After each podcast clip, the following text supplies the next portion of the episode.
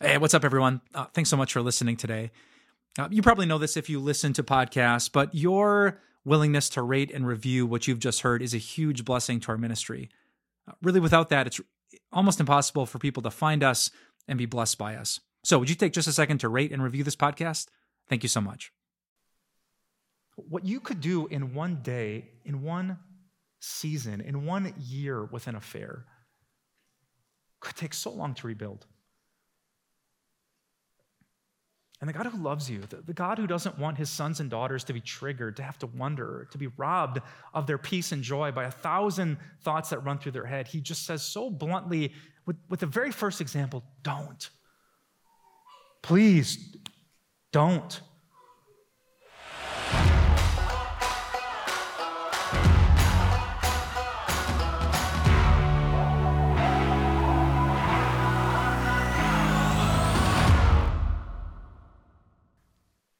I knew that I needed to talk about adultery with you when adultery kept happening among us. Uh, not that long ago, here in our church, tragically, there was uh, a couple who was really active in our membership who fell into the sin of infidelity. And then another couple fell into the sin of infidelity. And then another other couple fell into the sin of infidelity. Then another other other other couple fell into the sin of infidelity. And then another couple on top of those other couples fell into the sin of infidelity. And when it happened, when I found myself as a pastor in the midst of all the, the hurt and the trauma and the heartache, I quickly realized three things. Uh, I realized something about them, I realized something about me, and I realized something about you. Them. I noticed that the people who committed adultery were not the Christmas and Easter only kind of worshipers. These weren't couples whose names I barely knew because they were barely here. No, these are people who are rooted and connected to the Word of God. People who had Bibles in their homes that didn't have dust on the covers. People who stood up here to take communion with their brothers and sisters in Christ. Even though they were so connected to God and His Word, this sin still happened, still damaged their home. And they didn't know how to handle it. They didn't know how to process it. They didn't know what to do with it. They felt lost, desperate, searching for resources despite all of the Christian teaching in their background. And then there was me. Because to be honest, I really didn't know how to handle it either.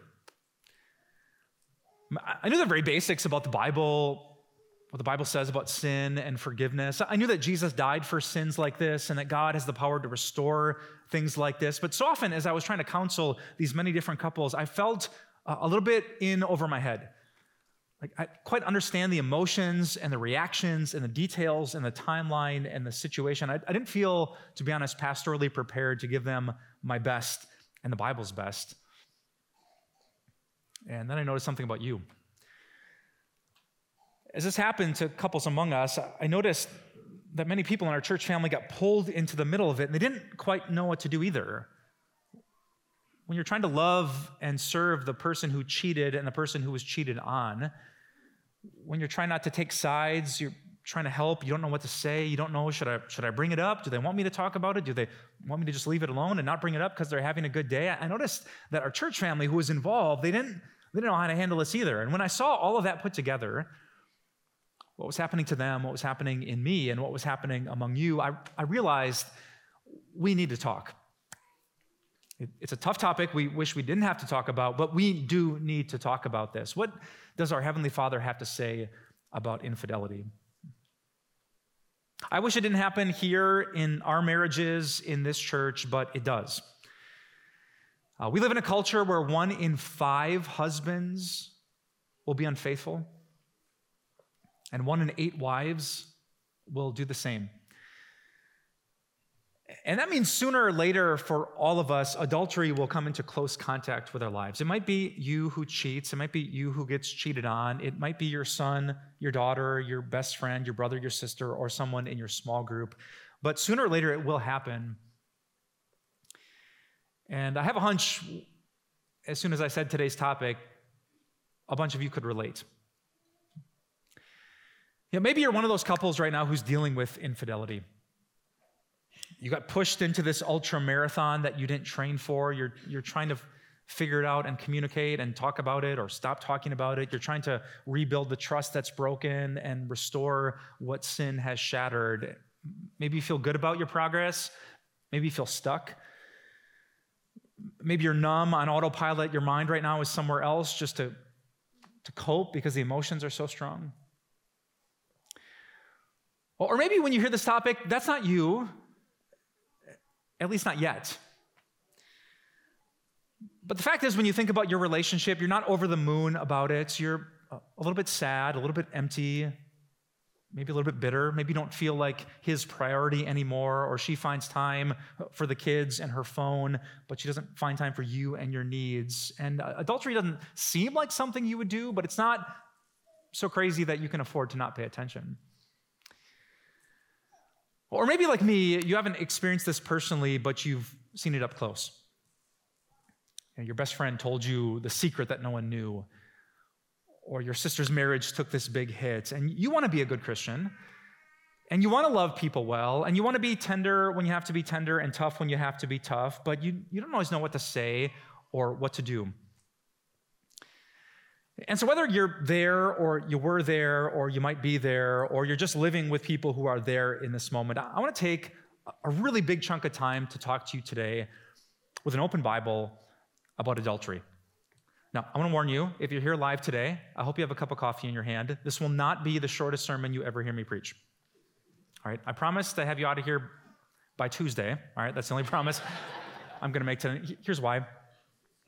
I realized when I thought about all these couples that to give you some like short couple point, it, it just would not do it justice for the emotion of going through something like this. The petty, trite advice is just unworthy for those of you who've been through the trauma of infidelity. So we're going to take a, a big chunk of time. Uh, maybe notice we thinned out the rest of the service so you're not here forever and ever, but you're going to need to engage your brain, take lots of notes, stay sharp, because what God is about to say to you in His Word is massively important. Now, if you're watching at home and you're watching on TV, we didn't want to give you the shortened version either. Um, you might not have realized this, but to fit in the average 30 minute time slot, our sermons have to be edited down to about 25 minutes, and that just didn't seem like enough. And so uh, today and then next Sunday, if you're watching on TV, you're going to get the whole version of this sermon so you don't miss a word that God has to say to you. So today, I want to speak to couples, those of you who are dating, married, might be someday. And the next time we gather together, I want to talk to you about what to do if your friends cheat or your family members cheat. How do you help them as a Christian? Now, today, I want to give you my outline right up front. We're going to cover five big biblical points about adultery. Uh, five things that you just need to know to be able to handle this in the best way. These come out of my deep research of every single Bible passage that touches on this topic. And here's what you should know it's research into people who've been there. So I've had the chance to personally interview five separate people that I've ministered through uh, the long journey of an affair. I got to ask them what helped, what hurt, what did I do as a pastor that was beneficial or not? What did our church family do to get you through this? What do you wish they would have known? I'm going to get to share all of their answers anonymously with you so that you feel better equipped to deal with this issue. I've had a chance to share this message with a local Christian counselor who specializes. He's given me advice, tweaks, corrections, affirmation. And so I hope what you get today and next Sunday is a robust biblical look at what our Heavenly Father has to say about adultery. So let's jump in. Five biblical truths about adultery. Grab your pen. Let me hear it. Let me see it. Grab your bulletin.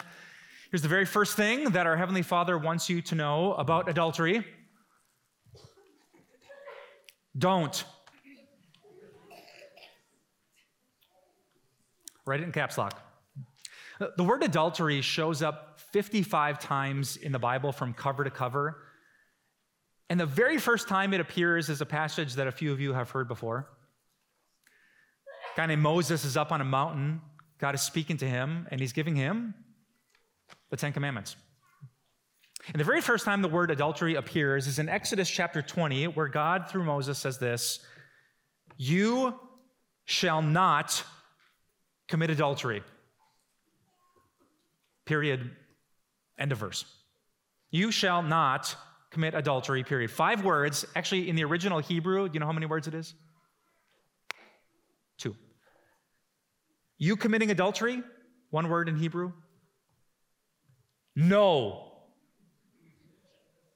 So the, the word in Hebrew is just as short. It's the word lo, L O. You doing that? No. End of verse. No subpoints, no asterisks, no exceptions, not if you want to explore things in marriage or if you're unhappy or you don't feel like your husband. God's loving word to his dearly beloved children is don't. Don't. You cannot, you must not, you shall not commit adultery. Uh, one author that I read explains why. He says, choosing to commit, adultery is like having a picnic with your closest family and friends. And you set up your nice little soft picnic blanket, and you get out your basket, and there's you and there's your spouse. If you have some kids, they're there with the string cheese and the mini oranges. Your mom and your dad and their mom and dad are there. Even your closest friends, your pastor, all of you gathered. The sun is shining. There's not a cloud in the sky, except you've set up that picnic right in the middle of the interstate.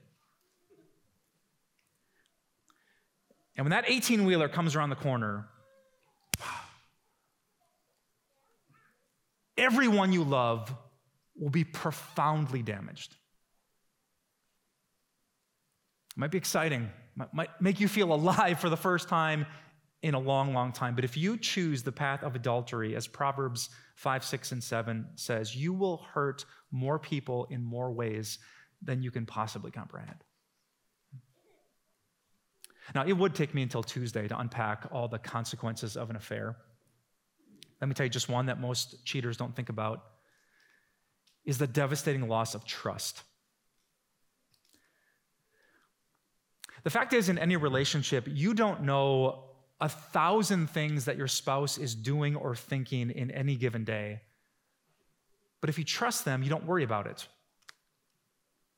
I might look at my phone 50 times. If my wife trusts me, she's not thinking, what's he looking at? Who's he texting? What files are hidden in his phone? If I leave to go to work, my wife doesn't have to think, well, what's he really doing for those 10 hours? But if you've lost your spouse's trust, every second they fill in the blanks with the worst possible assumption. When you're late coming home from work, he'll have to wonder, where is she really? When traffic is busy and it's three minutes from after when you said you'd walk in the door, triggers are happening in traumatic ways. Every time you look at your phone, every time you're at work, every time you're on a device, once you lose someone's trust, their heart will fill in the blanks with the most painful, difficult memories. That's what infidelity does. It, it, it rips out the very heart of a relationship that I can trust you to be faithful to me. Once you lose that, and most people don't think of that, it will take so long to regrow. I tell couples a relationship is like a beautiful tree with a thick trunk called trust. And it produces the green leaves and bright fruit of happiness. But it, if you commit adultery, you rip up the chainsaw, and you can't pick the tree up, get out some gorilla tape and fix it. What you could do in one day, in one season, in one year with an affair, could take so long to rebuild. And the God who loves you, the, God who doesn't want his sons and daughters to be triggered, to have to wonder, to be robbed of their peace and joy by a thousand thoughts that run through their head, he just says so bluntly, with, with the very first example, don't. Please, don't.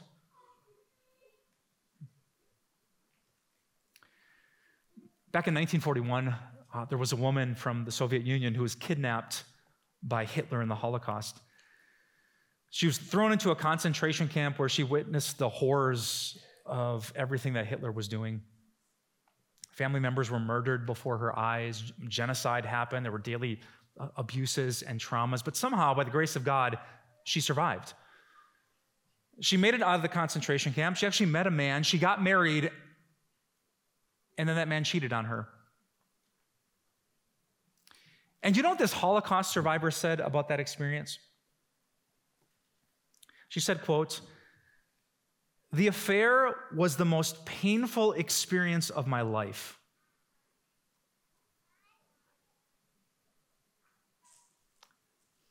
Don't. Some of you are unhappy in your relationship right now. And there's someone that's making you feel something you haven't felt in a long time. Do not be deceived. Do not think that there will be more pro than con. Do not think that you will end up unscathed. The, the picnic is set and it's not too late to pack things up and go home. Don't.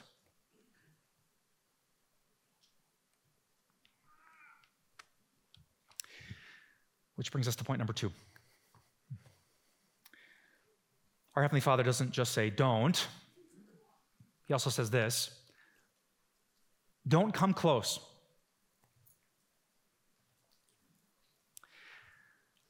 I was reading a book where the author interviewed dozens and dozens and dozens of people who committed adultery. And she asked every one of them, Did you ever think that you would be that guy? Did you ever think that you would be that wife who strayed? And every single person said, Never.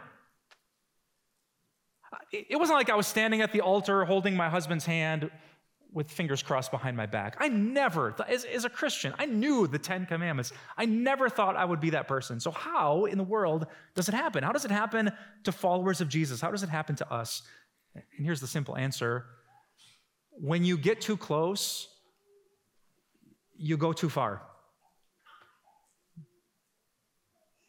Let me picture it like this stage right here. Let's imagine the edge of this stage, this step is cheating on my wife. Technically, if I'm standing here with half of my feet hanging over the edge, I haven't taken that step yet, have I? And I think all of you would know if, if that's a catastrophe, if that is the loss of trust and deep trauma, maybe, maybe, Mike, you shouldn't be standing right there. Maybe you should do this. Or better yet, this. Or better, better yet, this. Yeah, maybe technically there's not a Bible passage that says, You shall not stand right here, but everyone slips and everyone falls and everyone is pulled towards things they shouldn't. If you're going to live life here, you are so close to doing something you can't take back. Now, every act of infidelity is different, but I, I think there are about five steps that most affairs take that get you over the edge. I'd love for you to write these down. Here's the first one. So often, an affair starts with deprivation. When someone who's married feels deprived within their marriage, they're deprived of attention, they're deprived of physical affection, they look to their spouse to communicate, to connect, to initiate intimacy. And if for a long enough period of time that door just closed, closed, closed, when, when you think you can run back to the one who vowed to love you and they don't love you, when a person swore before your parents and before Jesus, I will, and then they don't, and in fact they won't, there is such a profound emptiness to going home to someone who doesn't even seem like they're trying. That's deprivation. I want to say to all of you today who are married or will be one day that the smartest thing you can do is to constantly ask your spouse, What can I do? How can I love you? I want you to go to work. I want you to look at this world and just see a billion people who don't love you as much as I do. What can I do? How, how can I meet your needs? How can I serve you? How can I submit to you? How can I respect you? How can I be like Jesus to you? The more you act, ask that question, the more frequently you keep people away from the first step. But if you don't ask, if you fight about something once and then twice and then 10 times and nothing changes, what happens is that your spouse takes one step as they experience deprivation. Step two attraction. You see someone, And there's something about her. Might be the way she looks, she just might be your type. It might be the way he smiles and his charm. It might be a physical thing, it might be a personality thing, but there's someone that you just, for some reason, connect with. They're, they're interesting to you. And don't, don't be shocked at that, okay? We live in a culture that says, like, there's one soulmate, and once you meet them, no one else will ever be interesting to you ever. Victoria's Secret supermodel, boring. like, no, our culture makes us think that, but that's not true, right? There, there's seven to eight billion people on planet Earth. I'm guessing you might find more than one of them attractive, right? So that's to happen. The danger is when that happens after deprivation, right? You, you might work with someone or live next to someone or have a, a friend or an ex that's attractive to you, but when you're feeling empty in your heart and then they make something happen in your heart, danger. But step three is where things get even more dangerous intention. When you do something with intention towards the person of your attraction, you are getting so close to the edge. When you do something for that woman or that man that you would not have done if you didn't feel a little something in your heart, Right, ladies, let's say um, you have a Zoom meeting at work. It's pretty casual. You're going to throw on a sweatshirt, messy bun. You're going to be just fine until you see the invite list. And he's on it. And suddenly you're in front of the mirror worrying about your hair and stressing about how many buttons you should button and picking a new outfit for the Zoom. That's intention.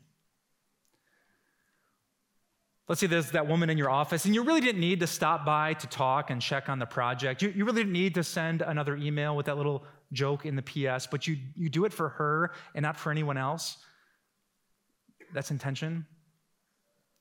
When you weren't going to go to the party until you found out that she was going to be there. When you went to volunteered for that thing until you found out the other mom was volunteering for that thing. When you take a step and, just do something because you're feeling something, that might not technically be adultery, but that is a big step towards it.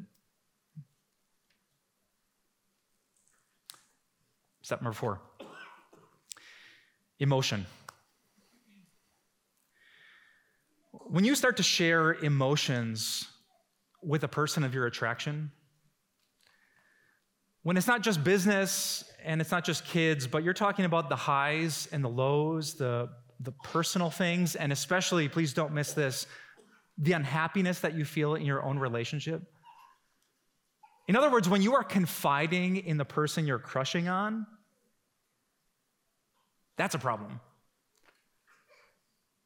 And you might justify it and say, well, we're, we're, just friends and we're just close and we just talk about everything. But when you, when you take that step and you kind of know deep down that I'm running to him or her instead of to my own home to talk about my biggest emotions, you, to be honest, you're probably over the line already.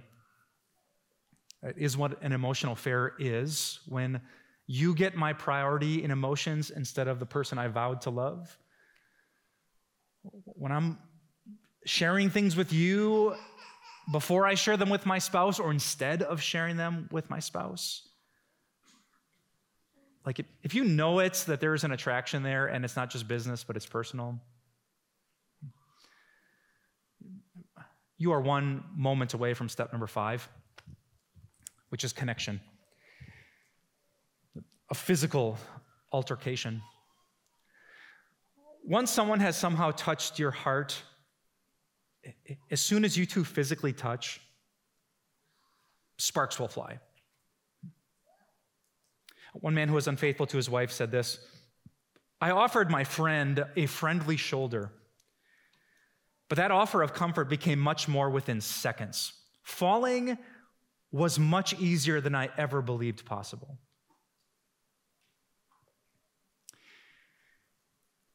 And I wonder today if some of you are here just for this point. Because you're not over the edge yet.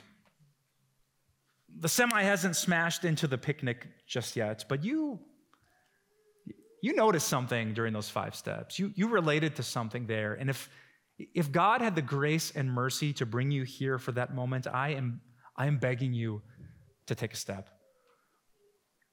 And I'm going to tell you up front, it's going to be awkward It's going to be uncomfortable. People are going to think you're a prude. People aren't going to understand your behavior. If, if you talked with that woman at your job or that person online about family and everything and emotion, and now you stop, stop talking altogether, keep it to strictly business, they're going to wonder what's wrong with you.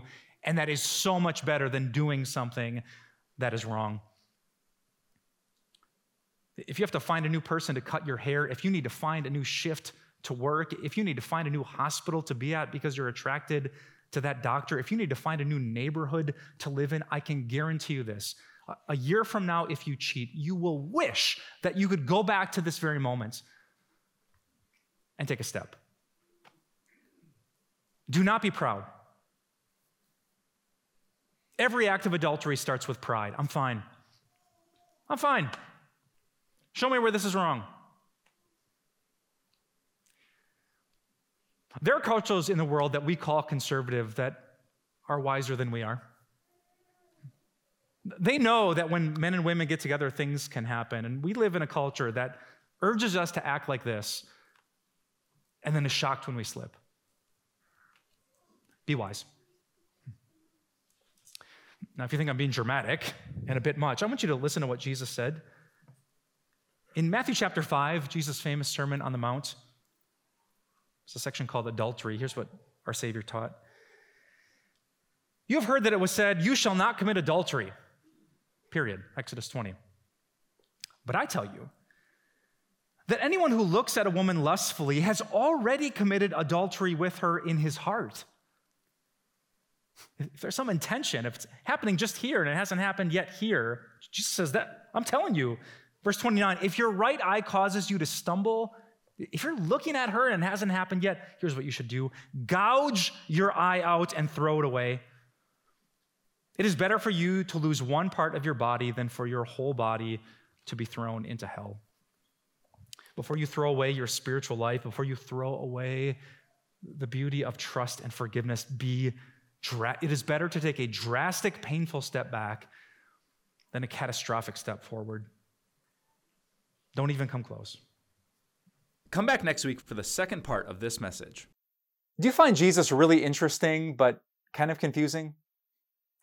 Maybe today you sense that God is working on your heart and giving you a new excitement about the things of the Christian faith, but you're not quite sure what to do next.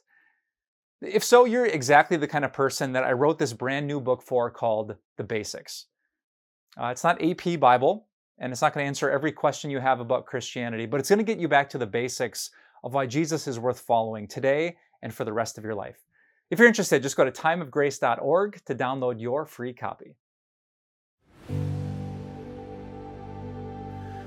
What does God say about marriage? Living together before marriage?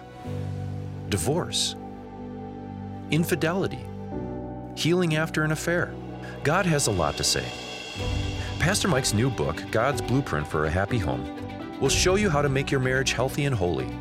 Whether you're struggling in your marriage, picking up the pieces of a shattered marriage, or preparing for marriage, God's blueprint for a happy home will give you comfort, wisdom, and hope.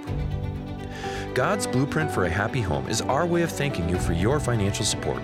Request yours by visiting timeofgrace.org or writing us at P.O. Box 301, Milwaukee, Wisconsin 53201. Grace doesn't end here. Visit timeofgrace.org and explore encouraging resources, or sign up for a daily email and have everything delivered right to your inbox, like our Grace Moments devotions, Grace Talks devotional videos, blog, and podcasts. Follow us on social media, where you'll find a supportive Christian community. Do you need prayer? Contact us and let us know what's on your heart. Thank you so much for your support. See you next week on Time of Grace.